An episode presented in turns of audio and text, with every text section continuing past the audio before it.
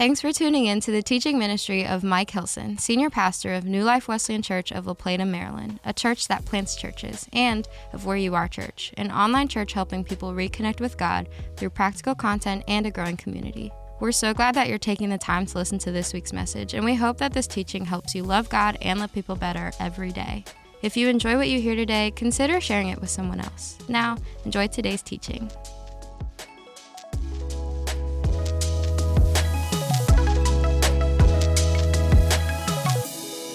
Let me just say something. We're going to start a new series today, and it's going to be in the life of Gideon. Gideon is an Old Testament character. We meet him in Judges chapters 6 and 7, is where we are going to be for our study. And we're going to spend five weeks looking at Gideon's life.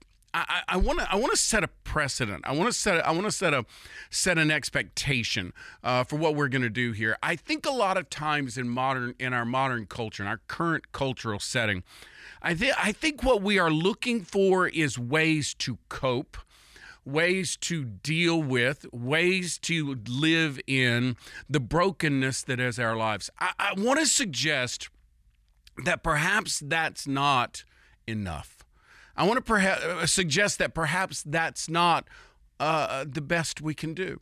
I want to suggest that it's possible that maybe we could just overcome. Maybe rather than just coping, we could find deliverance. Maybe rather than just learning to live with our brokenness, we could find healing. Maybe I want to suggest that that's possible, and I and, and I want to do that from the life of Gideon. Now, let me say something before we jump into a story. And if you want to go ahead and get ready for that, we're going to be in Judges chapter 6. But let me say this before I jump into the story. When we read in the Old Testament, and when we look at um, when we look at stories in the Old Testament, the best way to look at them I think, for application purposes, is that we look at them from the vantage point of Israel as an individual. Now, now let me explain. Let me explain. If we read it simply as history, it's simply an, uh, an interesting historical story. And that is true. It's part of Israel, Israel's history. It's part of the development of what would be the nation of Israel. We are now at we are now in between the Mosaic times where they are wandering around in the desert from Exodus, Leviticus, Numbers, and Deuteronomy Deuteronomy. But before the kings of David, Solomon, uh, Saul, David, Solomon, were before that. We're in between these times. There are judges that God raises up. During this period, under the judges, uh, Israel truly works as what is known as a theocracy. They are they are led by God. They do not have a king. They do not have a government per se. They are led by God, and God raises up individuals who deliver them or bring them through difficult times. That's where we're at. And and we can see this as history and it's a very interesting history. But what about application? What does that mean in my life? And I think for us to see it that way, we need to see the nation of Israel as an individual. If you could see the nation of Israel as an individual, then everything Gideon is doing is seen as something we are battling or something we're facing internally on our own. So, so I want you to do that as we go through this story and as we read this section. I want you to view this as if these were things coming at you internally, emotionally, in your perspective of the world, in your spiritual life. And as we unpack it, I think what we're going to find is ways to overcome those things in our lives so that we're doing more than just coping. So stay with me. We're in Gideon. I'm sorry, we're in Judges chapter 6. Judges chapter 6, verse 1. It says here, the Israelites did evil in the eyes of the Lord, and for seven years he gave them into the hands of the Midianites. Let me pause oftentimes the struggles in our lives are things stay with me i know that you're not going to like what i'm about to say but oftentimes the struggle in our lives are things that we have allowed to enter our lives. There are things we have invited into our lives. The midianites are causing trouble for the israelites because the Israelites did evil in the eyes of the Lord. If the Israelites had not done evil in the eyes of the Lord, the Midianites would not have had power to overcome them. Look, look, there's two ways to see this. Did God empower the Midianites because Israel did evil? Well, that's possible because God's more interested in your development spiritually than he is in your comfort physically. So it's very possible God did that. It's also possible that the Israelites, once they were no longer focused on God, they did evil in the eyes of the Lord, that they were weakened to the point that they gave authority to the Midianites that the Midianites did not have before. So you can give spiritual authority to things in your life by simply becoming spiritually weak. Or you can you could force God to give spiritual authority to things in your life because he needs to get your attention and you're not paying attention. You see both of those sides? Both of those can work. So that's where we're at. Verse 2. Because the power of Midian was so oppressive, the Israelites prepared shelters for themselves in mountain cave, mountain clefts, caves, and strongholds. Whenever the Israelites planted their crops, the Midianites, Amalekites, and other eastern peoples invaded the country. They camped on the land and ruined the crops all the way from Gaza and did not spare a living thing for Israel, neither sheep nor cattle nor donkeys. They came up with their livestock in their tents like swarms of locusts. It was impossible to count their, them on their camels. They invaded the land to ravage it. Notice this. What is happening is the Midianites, the Amalekites, the eastern peoples, they are invading Israel. Now, they're not invading Israel to take over or to dominate them or to or to somehow run their lives. They're not doing that. The Midianites, the Amalekites, they have no desire to manage or govern the nation of Israel. They are simply there to steal the sustenance of the people of God. I want you to hear me. Spiritually, I, I, know we get into this whole Hollywood thing when we talk spiritually, and we want to think in terms of, of, of demon possession and the demons want to take over your lives. Look, they don't want to govern your life. They just want to steal your capacity to sustain yourself spiritually in a healthy manner. And that's what's happening here. Watch. The Midians so impoverished, verse verse 6, Midian so impoverished the Israelites. Impoverished them. Oh, oh, how? By taking their crops, by taking their livestock. Every time, every time Israel would build up anything, they would come take it. Let, let, let's modernize this. This happens in our lives by, by us failing to understand how the world works. For instance, if, if we go out and we say, the, the world tells you, use your credit card, use your credit card, use your, and if you use your credit card all the time, that's fine. You can buy anything you want. You can get anything you want with your credit card, but they're then going to charge you interest. And so what's going to happen is you use your credit card, you get that thing that the world told you you needed, but you know you didn't, but you went and got it anyway with your credit card. Then the bank's going to chase you down with, with interest. So every month, the bank is now going to raid your sustenance in order to pay the interest they want to charge you. And you're constantly being raided, and what you have tried to save up is being stolen, not by what you needed now, but by what you purchased earlier. You see that?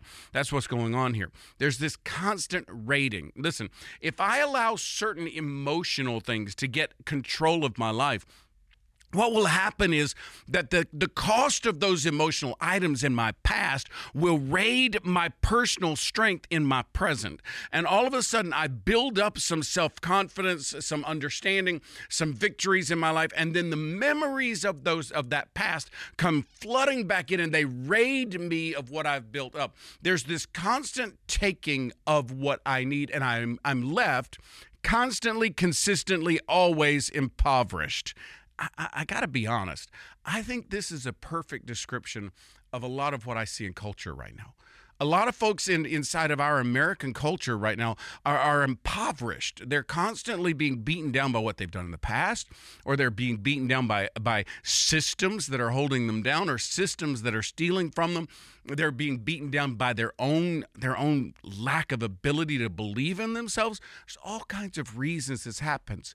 But in the end, it's the Midianites and the Amalekites raiding and taking what what what what should be what should be enriching you is being taken so that you're left impoverished. Now I want you to notice something in verse 6. in verse 6 it says that Midian so impoverished the Israelites that they cried out to the Lord for help. I want you to hear me. I want you to listen to me. The Israelites They ran to caves, they ran to clefts in the mountains, they ran to strongholds, they hid, they did everything they could to survive inside of their brokenness. Watch, before they even thought to talk to God. Listen to me. Everybody hear me. God is your answer. Stop chasing everything else and start chasing Him from the beginning. All too often, we leave God to the last minute, and then at the last minute, we want to reach in and get God into our lives. In the end, we have to understand God is ultimately the answer, and we need to go to Him first. Now, verse 7 When the Israelites cried out to the Lord because of Midian, He sent them a prophet.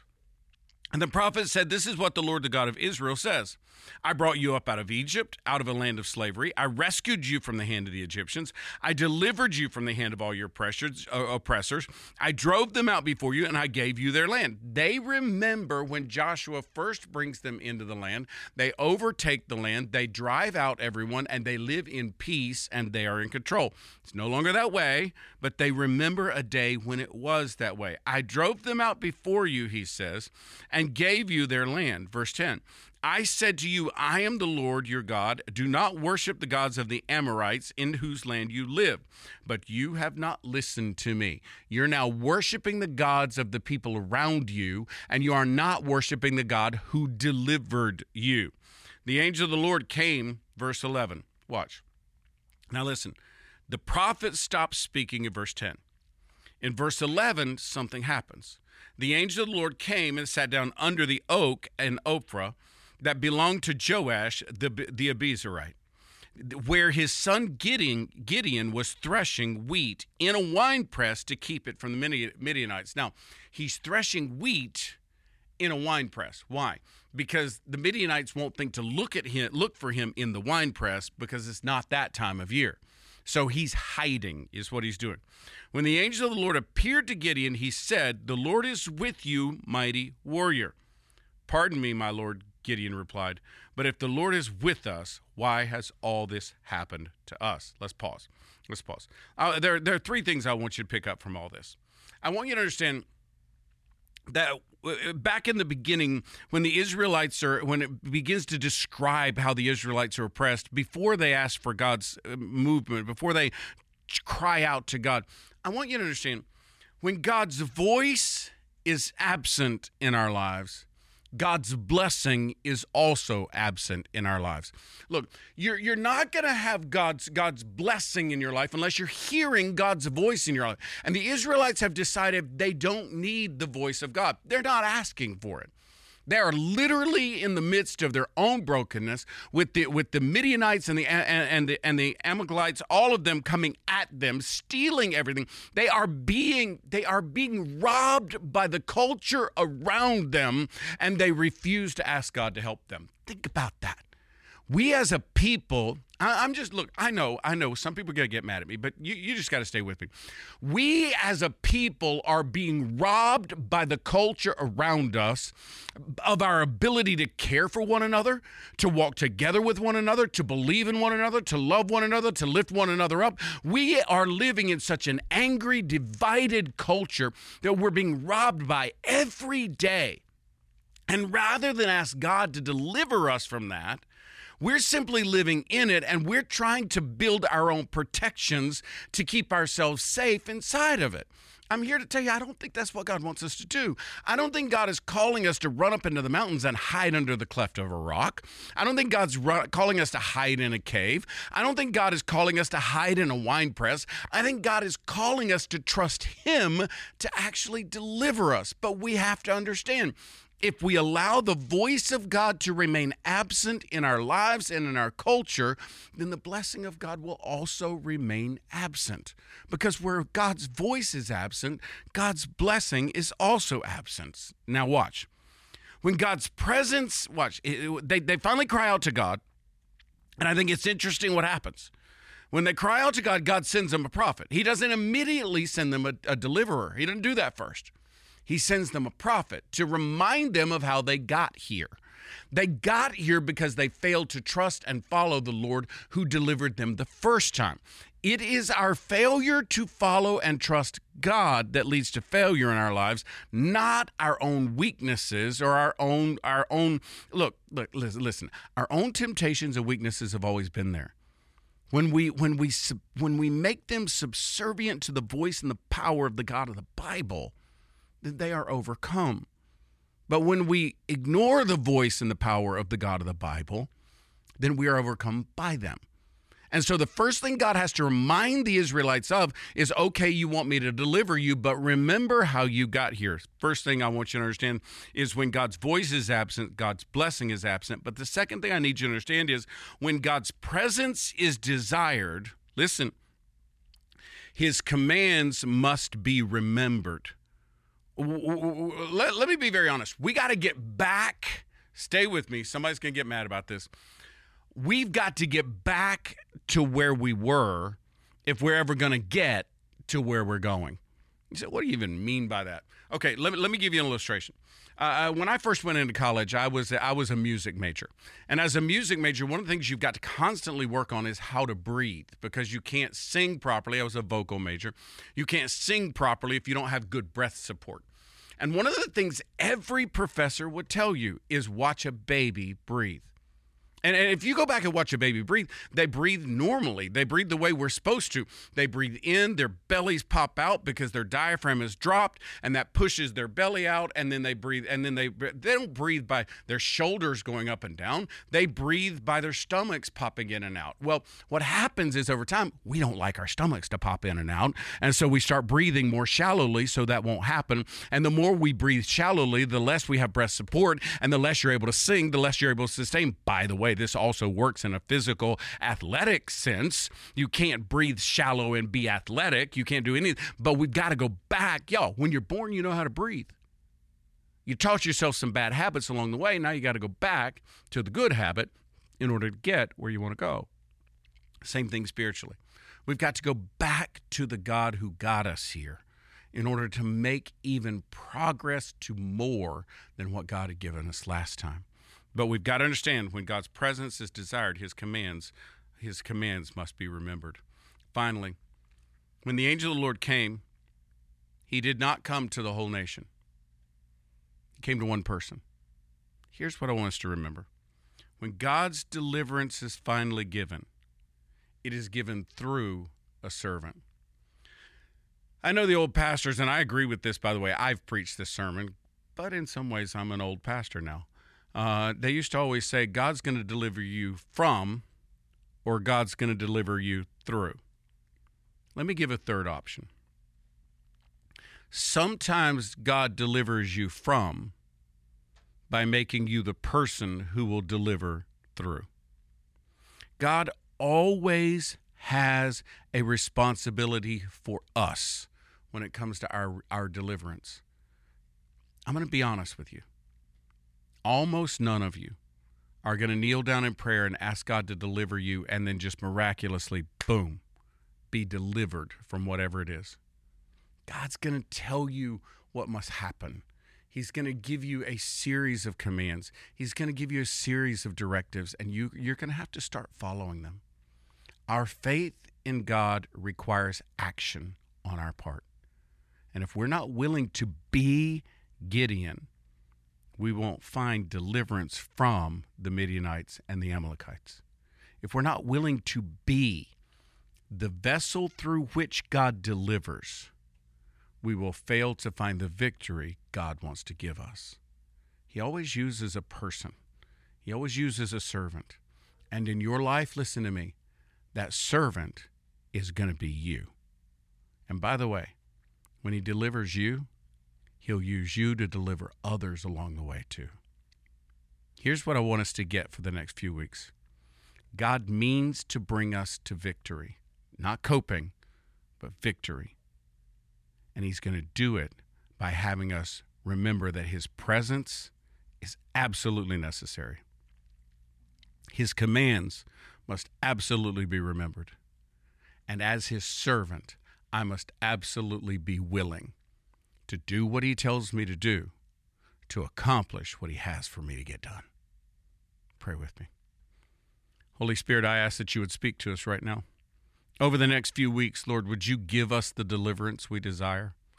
Would you give us, Lord, an ability, a willingness, a desire, a hope, Lord, even a passion to follow you, to surrender to you, and to trust you with everything you want to do in our lives?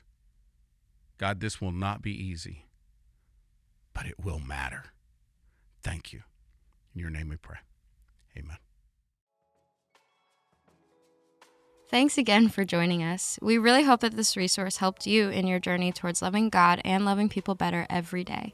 If you enjoyed this, please share it with your friends. And lastly, we just wanted to give a special thanks to those of you who give generously to this ministry. It's because of you that all of this is even possible. If you'd like to learn more about how to partner with us financially, just click Give for more information. We appreciate anything that you can do to help. Thanks for being a member of our online family. We love serving Jesus with you.